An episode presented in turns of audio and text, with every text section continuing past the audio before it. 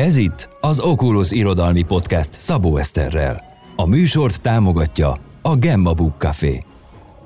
A fény, amiről szó esett, az az olvasó fénye.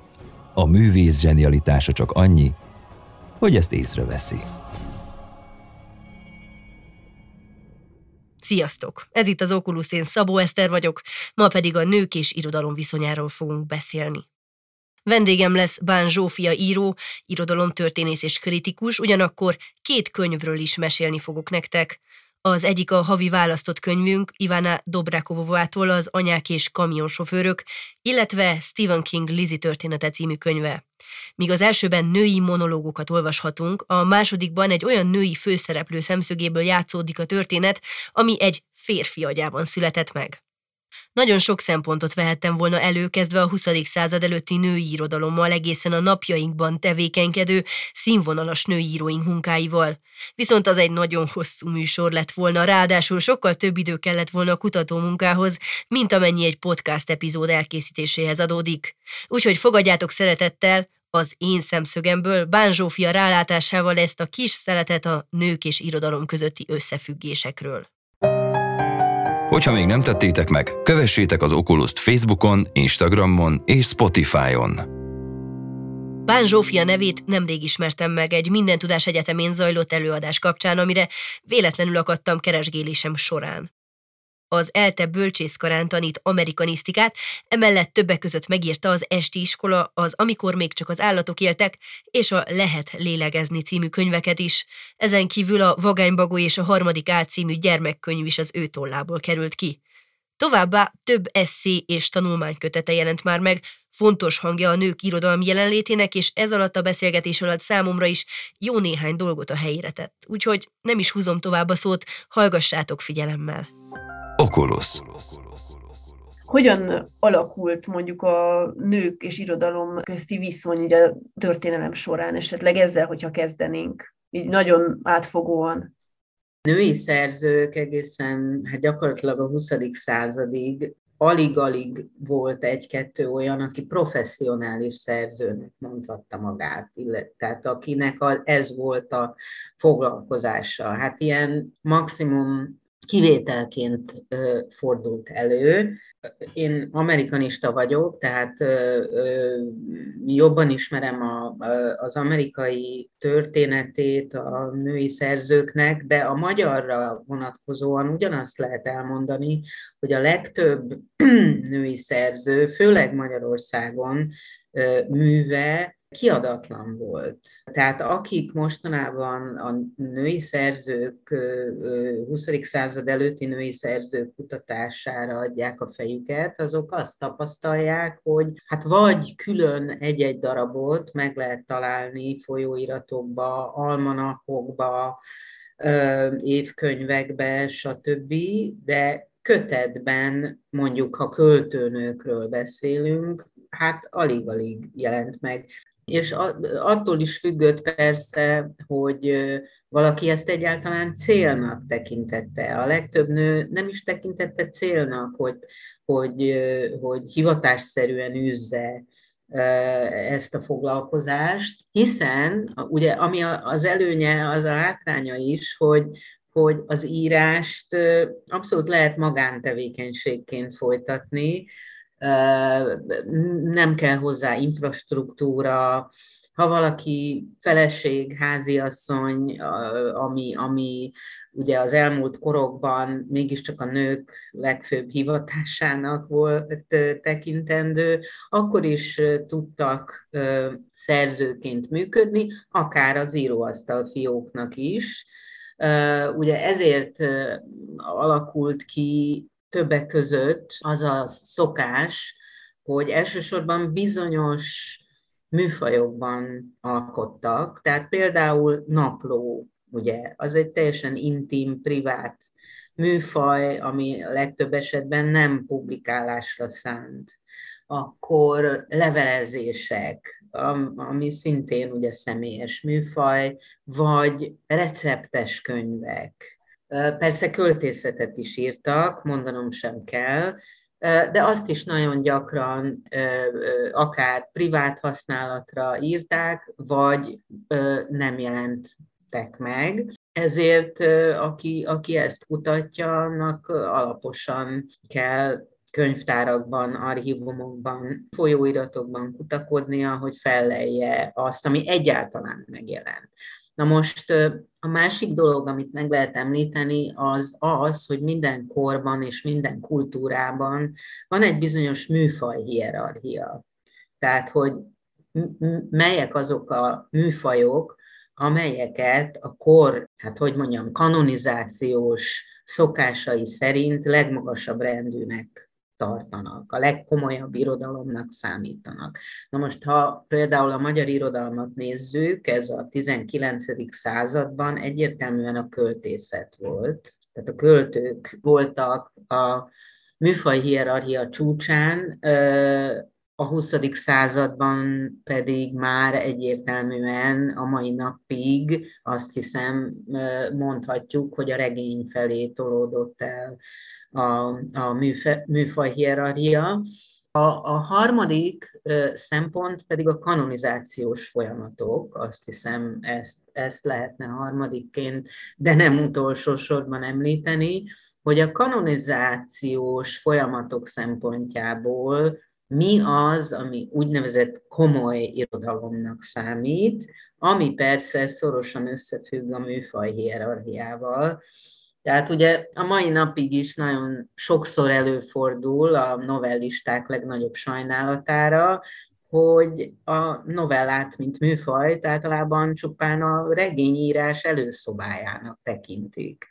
Tehát, hogy egészen addig, hát kvázi nem igazán komoly szerző az, aki csak novellát ír. Na most ennek ellenére természetesen vannak ilyen szerzők, hál' Istennek a magyar irodalomban is nem kisebb nevek, mint mondjuk Bodor Ádám, aki kizárólag novellistaként lett kanonizált, elismert szerző, de ők inkább a kivételek a magyar irodalomban. Az angol száz irodalomban, az angol nyelvű irodalomban sokkal nyitottabb a pálya egy kizárólag novellista előtt. Tehát a angol nyelven nagyon sok elismert, kanonizált szerző van, akik csak, csak novellát írtak. Egyébként a, mondjuk ez a Nobel-díjosztáson is jól megfigyelhető, ez a műfai megkülönböztetés, mert ha végignézünk a Nobel-díj listán, szinte kizárólag egy-két kivételtől eltekintve van egy-két költő, van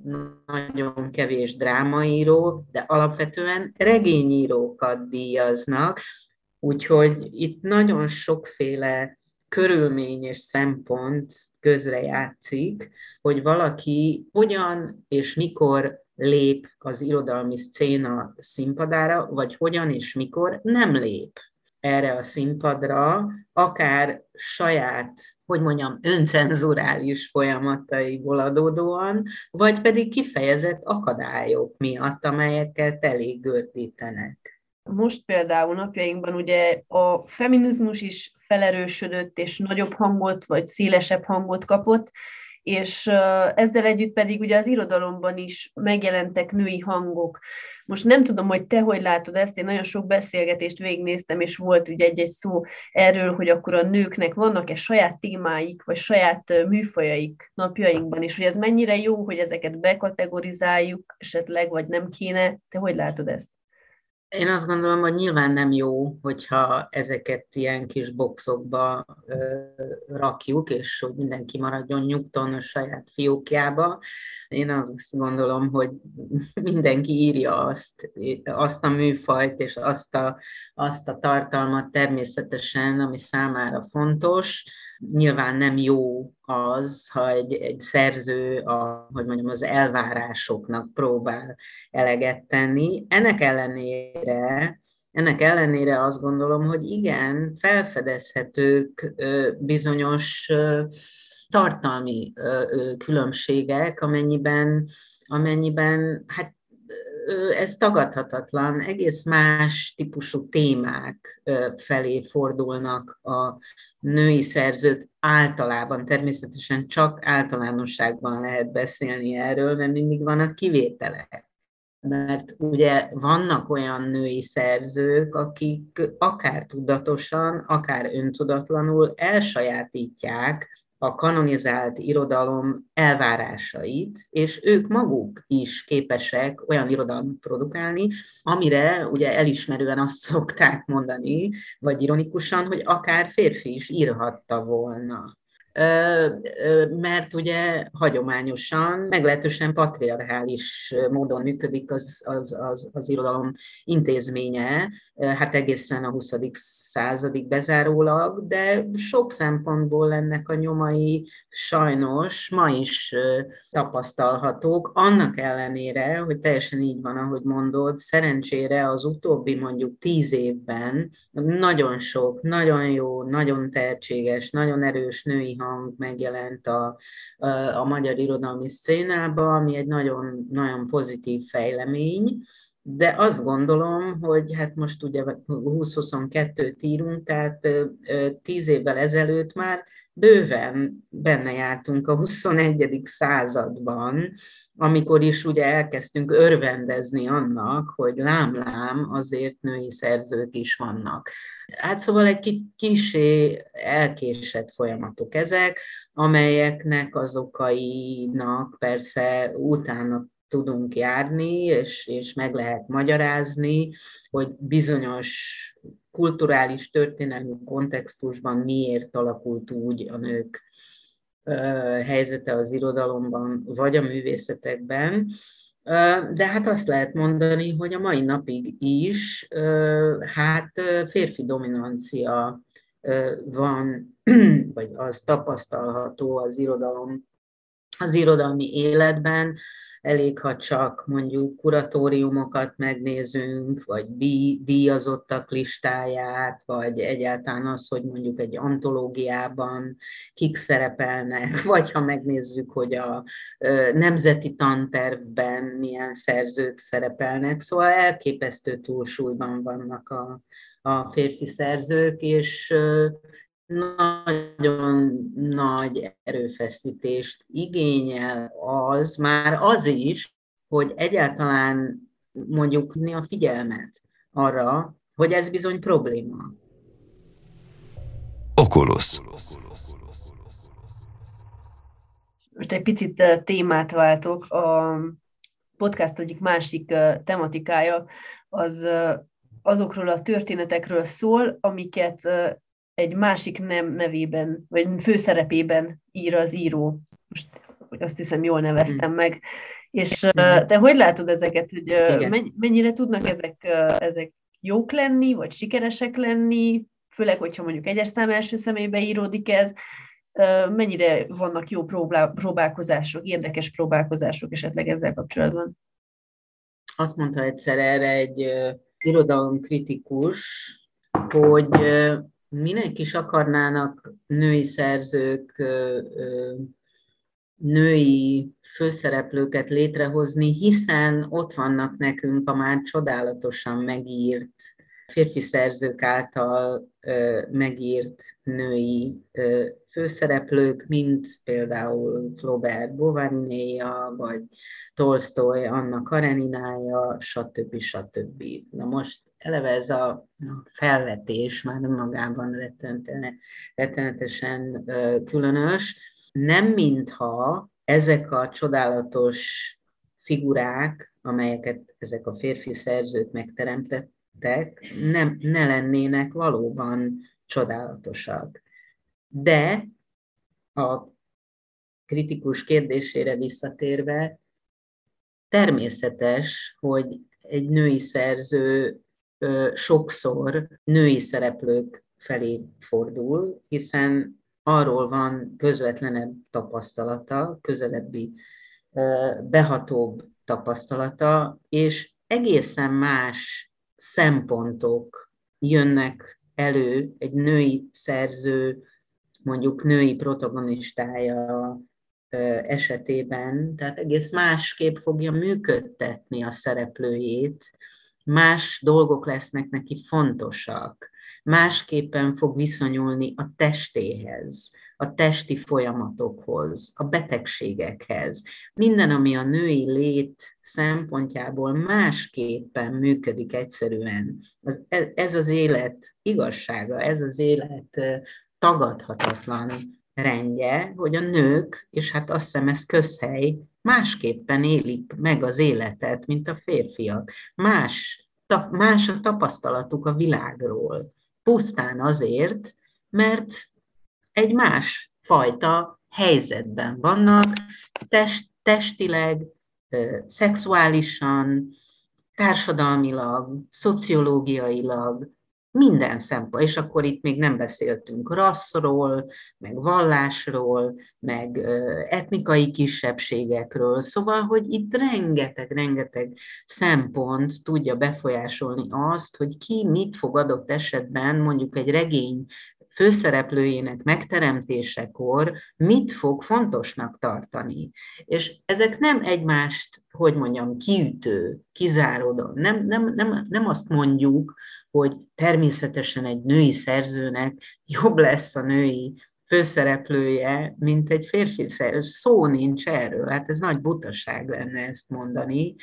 E, egyszerűen párhuzamosan léteznek és az egyik nem, nem üti ki a másikat, hanem csodálatosan kiegészítik egymást. Tehát egy kicsit ilyen yin és yang módon egymásba kapcsolódnak, és nem, nem arról van szó, hogy az egyik jobb lenne, mint a másik, hanem más. És ezt kéne valahogy elfogadni, ahelyett, hogy gyakran női szerzők is határozottan elhatárolják magukat attól, hogy őket mondjuk írónőnek szólítsák, vagy írónőnek titulálják. És ez pont azért van, mert a hagyomány szerint a komoly szerző az férfi szerző. Ha a hagyomány szerint a női szerző lett volna a komoly szerző, akkor nem határolódnának el attól, hogy ők írónők tehát ez egyszerűen, egyszerűen a, hogy mondjam, ugye arra szoktak hivatkozni, de valójában nem ez az ok, arra szoktak hivatkozni, hogy hát az íróság az egy univerzális dolog, és csak minőségről beszélhetünk. Csak arról beszélhetünk, hogy valami jó regénye, vagy nem jó regénye, és tök mindegy, hogy nő írta, vagy férfi. Én meg azt mondom, hogy valóban az az, az az elsődleges kérdés, hogy jó-e, vagy nem jó, de ugyanakkor felmerül a kérdés, hogy és ki az, aki meghatározza, hogy jó vagy nem jó? Nem azok a kritikusok? Nem, a, nem azok, akik a kanonizációs folyamatokat elsőként befolyásolják? A kritikusok, akiknek a mai napig egyébként a többsége a magyar irodalomban férfi kritikus. Én azt gondolom, hogy nem lehet a minőségről úgy beszélni, mintha az valami univerzális és magától értetődően létező fogalom lenne, hanem a minőség olyan nincs. Olyan van, hogy minőség, amelyet más korok és más kultúrák történelme és kulturális folyamatai befolyásolnak. Tehát csak azt akarom mondani, hogy míg a test ideálképnél teljesen elfogadott, hogy a 19. században más volt, mint ma, ezért ugyanígy nem lehet azt mondani, hogy már pedig van olyan, hogy a minőség. És ez egy nagyon nagy vita, ami, ami, ami, ami ahol az úgynevezett feminista kritika felől érkezők összefeszülnek azokkal, akik hát a hagyományos irodalomkritika felől jönnek, vagy esztétika felől jönnek. Tehát akkor most mondhatjuk azt, hogy úgy látod, hogy a napjaink könyvszakmája és irodalmi körei még egyelőre nem emelték úgy be a nőt, hogy olyan minőségről beszéljünk, ami egyenlővé teszi a női és a férfi írókat? Azt gondolom, hogy még nem, ám de, ám de van egy nagyon határozott és örvendetes trend, hogy nem mondjam divat, hogy most bizonyos prioritást próbálnak adni a női szerzőknek.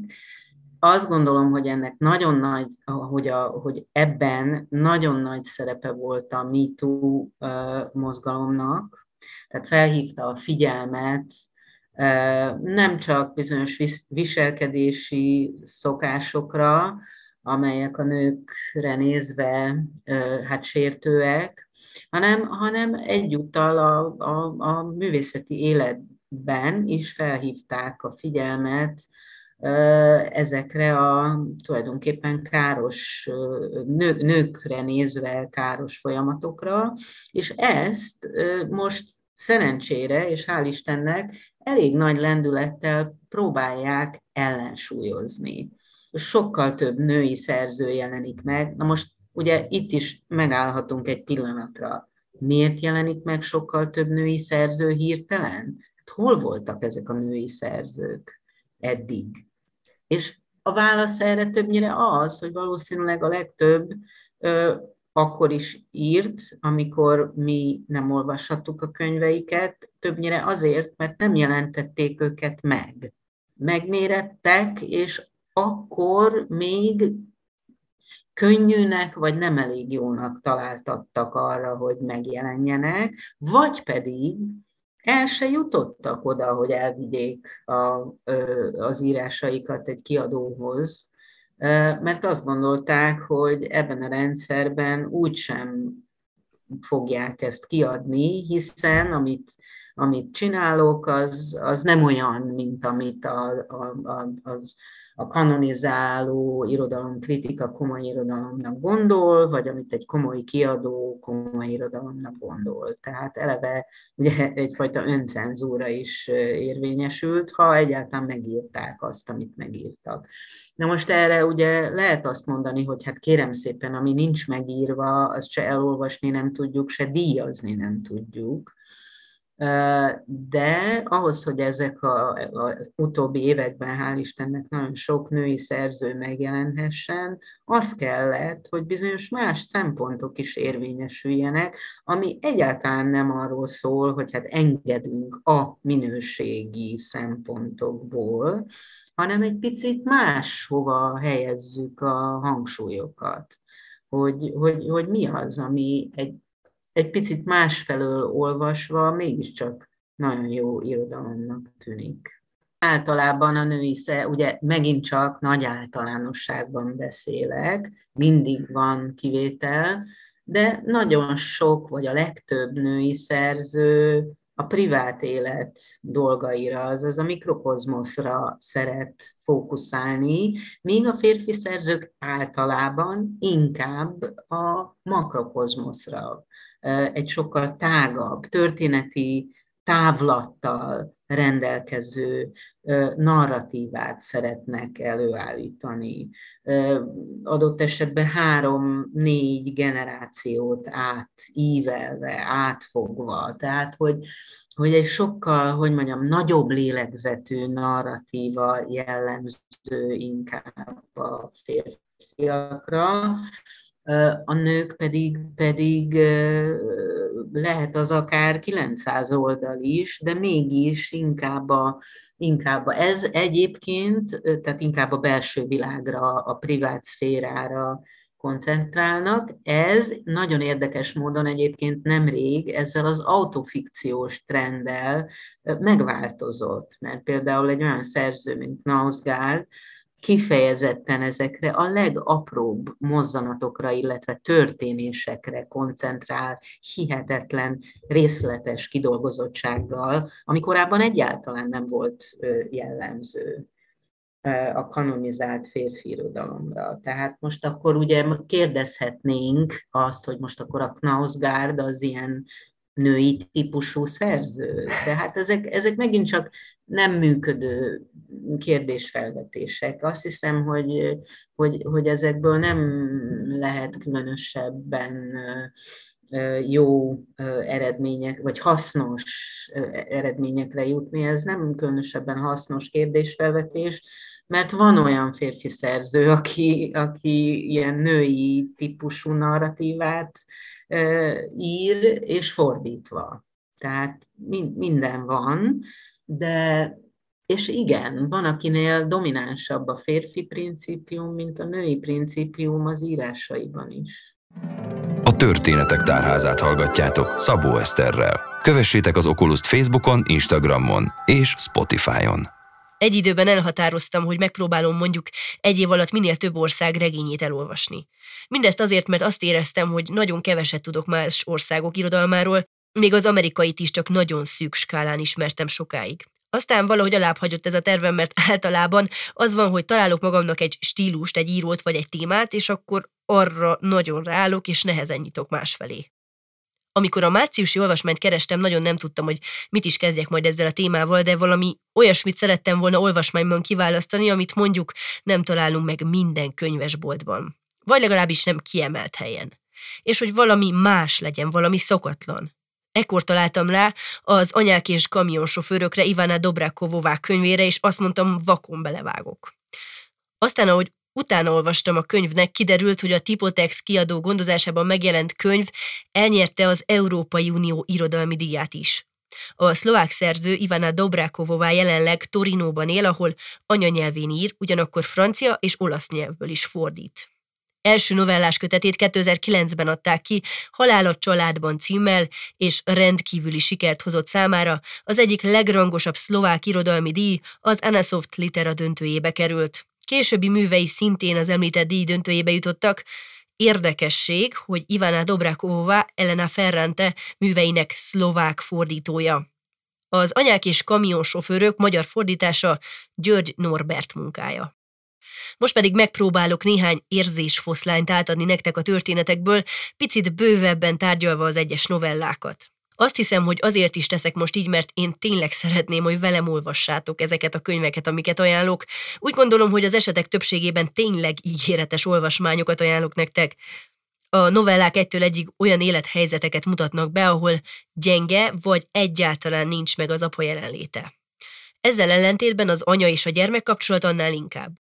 A másik, amit előjáróban tudni kell róla, hogy ezek a történetek mind olyan nőket mutatnak be, ahol a főszereplő valamiféle lelki problémával küzd. Mondják róla a kritikusok, hogy mentális probléma, de az írónő is kihangsúlyozta egy interjúban, hogy ebben a novellás kötetben pont nem mentális beteg nőket akart megmutatni, hanem olyan karaktereket, akikkel azonosulni lehet. És én is ezt érzem, hogy picit felnagyítva, kihangosítva, de olyan érzéseket mutat be, amit talán mi magunk is tapasztalhattunk már vagy magunkon, vagy a környezetünkben valakin. De mindenképp ismerős. A harmadik dolog, amit általánosan megemlítenék ezekről a történetekről, az az, hogy ezek mind belső monológok, ezzel pedig a történetek folyama is hasonlít arra, ahogyan gondolkozunk. Nem minden karaktert kedveltem, és azt sem mondhatom, hogy kolosszális irodalmi művet tart az ember a kezében, viszont ezek nagyon jó novellák a témájukat tekintve. Akár úgy is lehet olvasni, mint egy, egy VMN cikket. És ezt egy picit sem lekicsinlően mondom, sőt. Oculus. Azt hiszem, hogy a második novella húzott be igazán, az elsőnél még nem értettem pontosan, hogy mire számít csak ettől a könyvtől. A második novella egy lányról, jobban mondva nőről szól, aki valamilyen oknál fogva az édesanyjával él, az ő felügyelete mellett igyekszik élni a felnőtt életét és végig fenntartotta bennem azt a nagyon emberi kíváncsiságot, hogy vajon mi történhetett a múltban, ami miatt így alakult az élete. Amiben éppen beleszeret egy újságíróba, és érzem, hogy el fogja rontani, de azért szurkolok neki, hogy mégse legyen így. Viszont ez a novella amúgy nem erről szól. Ezen kívül két novellában is megjelenik Pázolini. Két nő is rajong érte, mindketten másképp. Pázoliniről azt kell tudni, hogy magánélete és munkássága is egyaránt nagyon megosztó volt. Filmjeiben rengeteg a brutalitás, a szexualitás, és gyakran azzal vádolják, hogy öncélúan használta fel ezeket a munkáiban, vagyis maga a művészet nem kívánta volna meg az e fajta perverziókat. Az egyik legismertebb munkája a Szálló vagy a Szodoma 120 napja, ami azt mutatja be, hogy ha az ember az erkölcsi törvények teljes hiányában, anarchikus viszonyok között szexuális perverziókat valósíthatna meg, akkor az, erőszakig, sőt akár a gyilkosságokig nem tudna megállni. A könyvben szereplő egyik nőt, ez a művészet egyszerre vonza és taszítja, saját magában is egy ilyen kettősség uralkodik a testével és a szexualitásával kapcsolatban, hiszen alapvetően prűd. A másik nő számára viszont az elfolytott vágyakat jelképezi. Igen, azt hiszem, hogy nagyon fontos részét képezi ennek a könyvnek a nőiségről, az én, mint nőről kialakított szerepek, a testképek kiemelése, ugyanakkor pedig a szexualitás tematizálása is. Nemrég a VMN készített egy elég széleskörű felmérést, ahol az olvasókat a szexel kapcsolatban kérdezték, és bizony többek között az is kirajzolódott, hogy nagyon messze állunk attól, hogy egy nő nem hogy beszéljen arról, mi lenne a jó neki, hanem még saját magával se beszéli meg ezt a dolgot. Például, ami nagyon sokat mondó, hogy a válaszadók 68%-a színlelt már orgazmust, ennek oka pedig, hogy ne bántsa meg a párját. Az anyaság több szempontból is megmutatkozik a kötetben. Legtöbbször a mesélők beszélnek az anyjukkal való viszonyukról, mert egy anyalánya viszony néha bizony nem könnyű. De az is nagyon őszinte, amikor az egyetlen édesanya mesélő a két kisfiával kapcsolatban mond ki néha nagyon melbevágó, de ugyanakkor nagyon életszagú dolgokat. Túlmutat a rózsaszín cukormázon, és talán picit arra hívja fel a figyelmet, hogy anyaként egy teljes értékű önálló jellemmel rendelkező embert nevelünk és az anyasággal kapcsolatban még egy nagyon fontos gondolat megjelenik, mégpedig az, hogy sokan, főleg a nők, akik már anyává váltak, úgy határozzák meg a saját nőiségüket, illetve felnőttségüket, hogy ők akkor lettek igazán felnőtt nők, amikor anyává váltak. És aki nem vállal gyereket, az meg nem tudhatja. Hogy a gyermekvállalás nagy felelősséggel jár, az nem kérdés, de mennyire fel egy nő részéről kirekeszteni azokat, akik valamilyen okból kifolyólag gyermektelenek. A Glamour Hungary idei gáláján Kis Ramona színésznő is kihangsúlyozta, hogy legtöbbször a nők azok, akik a saját nemüket bántják. És amúgy folyamatosan előjön ez, hogy te nem tudod, mert nem vagy a helyemben, vagy hogy nincs gyereked, és így könnyű az élet. Pedig nem egy olyan eset fordul elő, ahol a gyermektelen kirekesztetté válik az előbb elhangzott gondolkodás miatt.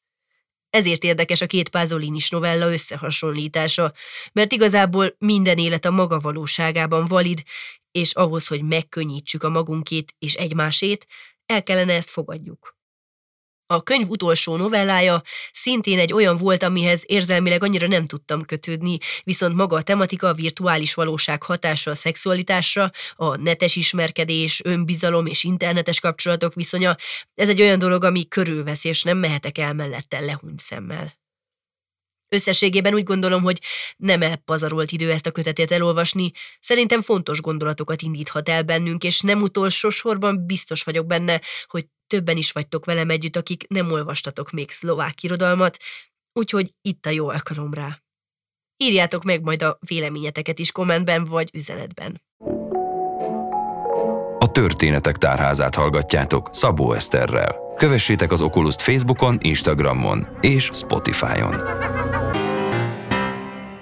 Valószínűleg, ha nem lenne ennyire vaskos, akkor Stephen Kingtől a Lizzie történetét választottam volna a hónap könyvének igyekszem, amennyire lehet kerülni azt, hogy ugyanarról a szerzőről beszéljek a rövid időn belül, ugye a novemberi Oculusban is volt szó mellékesen Kingről, na de az van, hogy minden hónapban elolvasom a választott Oculusos könyvet, amellett pedig veszem a saját listámat, ebben pedig mostanában gyakran szerepelnek Stephen King könyvei, és tényleg véletlenül a Lizi története nagyon is passzol a mostani témához, úgyhogy most szánok rá erre néhány percet. Kezdem azzal, hogy akinek mostanában nagyon nem fér bele az idejébe elolvasni, készült egy sorozat is a könyvből, mégpedig úgy, hogy King végig asszisztálta az egész forgatást, mert hogy amikor a ragyogást filmre vitték, arra pont nagyon mérges volt, nem tetszett neki, amit csinált belőle Kubrick, úgyhogy Szerintem érdemes megnézni a sorozatot is, Lizi története névvel találjátok meg, bár arra előre figyelmeztetlek, hogy a sorozatban ez a történet egyáltalán nem olyan pörgős, mint a regényben, szóval ha nem szeretitek az elnyújtott filmkockákat, akkor maradjatok mégiscsak a könyvnél. A Lizi története eredetileg 2006-ban jelent meg magyar nyelven két évvel később. A történet cselekménye nagyon röviden és spoilermentesen az, hogy az özvegy írófeleség Lizi takarítani kezd férje Scott dolgozó szobájában, ami előhozza benne a közös emlékeket. Majd kiderül, hogy az egyik nővére, Amanda súlyos pszichés problémákkal küzd, amin Lizzie Scott sugollataival igyekszik segíteni. Ha ez nem lenne elég, Lizinek melbevágó élménye lesz a férje egyik beteges rajongójával, amivel szintén szembe kell néznie. Mindeközben pedig fény derül a házasságukra, annak a sötét és világos oldalára, valamint az írószkod gyerekkorára is. Erre pedig természetesen rátevődik egy adag természet feletti is, amin aztán, ha elolvastuk a könyvet, elgondolkodhatunk, hogy vajon tényleg természet fölötti volt-e. Olvastam egy nem túl profi kritikát, ahol az illető szerint ez a könyv maradhatott volna csak egy novelle vagy kisregény, mert amúgy épp elég érdekes volt Scott az író gyerekkora, és nem kellett volna oda a többi. A többi alatt az illető azt hiszem az írófeleség karakterének kibontása, a házasságuk sötét és világos oldalára, a mentális betegségek és függőségek tematizálására gondolt, szóval azt a következtetést mondtam le, hogy ez az illető tényleg nem érti Kingnek azokat a mélységeit, ami miatt igazán jó író most egy kicsit elragadtattam magam. King ezt a könyvet az egyik kedvenc könyvének tartja. Elmondása szerint az inspirálta, hogy súlyos tüdőgyulladással a kórházba került, és ez alatt a felesége úgy döntött, hogy felújítja a férje dolgozó szobáját. King, amikor hazaért, minden tárgyát egy dobozban látta, ez pedig a saját halálára emlékeztette. Ugyanakkor, ami nagyon fontos ebben a regényben, és amit az előbb említett olvasó fölöslegesnek tartott, az az, hogy a történet bármennyire is a férj szellemének kíséretében, de konkrétan a feleség szemszögéből játszódik. A feleség érzéseivel és gondolataival. És ez King részéről egy főhajtás az alkotótársa felé. És ez szerintem nagyon fontos, mert akkor is, ha teljesen sosem ismerheti egymást a nő és a férfi, King megpróbálta beleképzelni magát a felesége helyébe, ezáltal a regény által is annak tükrében próbált saját magára is rálátni. Mert amúgy nem ő a legjobb férje a világon. Van egy másik nagyon jó könyv Stephen King tollából az írásról, ami valahol félúton van az útmutató és az önéletírás között, bár ő maga sem nevezi önéletírásnak, mivel csak néhány kiragadott pontot ír meg benne az életéről. Ebben viszont hosszasan olvashatunk arról, hogy a felesége Tabita hogyan segítette őt végig, és tartott ki mellette a legrosszabb periódusokban is. És azt hiszem, hogy talán egy 600 oldalas könyv megírása az valamiféleképpen kompenzálja azt, amit már megváltoztatni nem lehet. Amúgy, amíg ezt a könyvet olvastam, nagyon is elkezdett foglalkoztatni ez a fajta viszonyulás is, mármint az író-feleség és irodalom viszonya. Gondolkodtam rajta, hogy mondjam el azt, hogy Tabita sok éve már nem publikált semmit, pedig ő is íróként kezdte, de nem akartam, hogy úgy hasson, mintha azt mondanám, hogy a férje írósága egyszerűen elhalványította a feleség ambícióit, mert igazából fogalmam sincs. De abban viszont biztos vagyok, hogy egy író ideális olvasójának lenni nem olyan könnyű dolog. Az ideális olvasó az a fiktív vagy konkrét személy, aki végigkíséri az író fejében az alkotási folyamatot. King szemében ez a felesége. Neki mutatja meg mindig először a kéziratot, és bevallása szerint úgy ír, hogy végig a feleségének akar imponálni vele. Visszatérve a regényre. A történet reális talajon futó eseménye az nagyjából a dolgozó szoba rendezése, Amanda a pszichésen instabil nővér gondozása, illetve a megszállott rajongó zaklatása körül zajlik erre tevődik rá, első körben még mindig a valóság talaján Lizzie és Scott házasságának jelenetei, amik a férfi és nő közötti viszony az egyéni démonok közös leküzdése, illetve a gyerekkorból magunkkal hozott teher együttcipelése körül forognak. Ez valóban szokatlan lehet a horror szerző King rajongóknak, de azoknak biztosan nem, akik eddig is beláttak a borzongás mögé. A harmadik réteg pedig a természet feletti és a valóság keveredése. Először is talán ezzel még nem árulok el nagy dolgot a regényről, van egy képzeletbeli világ benne. Ez a világ pedig azért tud csodálatosan működni, mert szerintem minden olvasóban más-más dolgokat fog megidézni, de azt hiszem legtöbbünknek ismerős lesz ez a hely. A másik tényező, ami a fikció és a valóság között van valahol, az Scott gyermekkorának emlékeiben található. Ezt a részt pedig azért szerettem, mert a legutolsó pillanatban is az foglalkoztatott, hogy mikor derül ki, hogy az egész csak képzelődés, vagy tényleg megtörténtek ezek a dolgok Scott családjában. Van még benne egy szál, amiről nem beszéltem, az pedig a szavakról szól, és a történetekről, a képzeletről.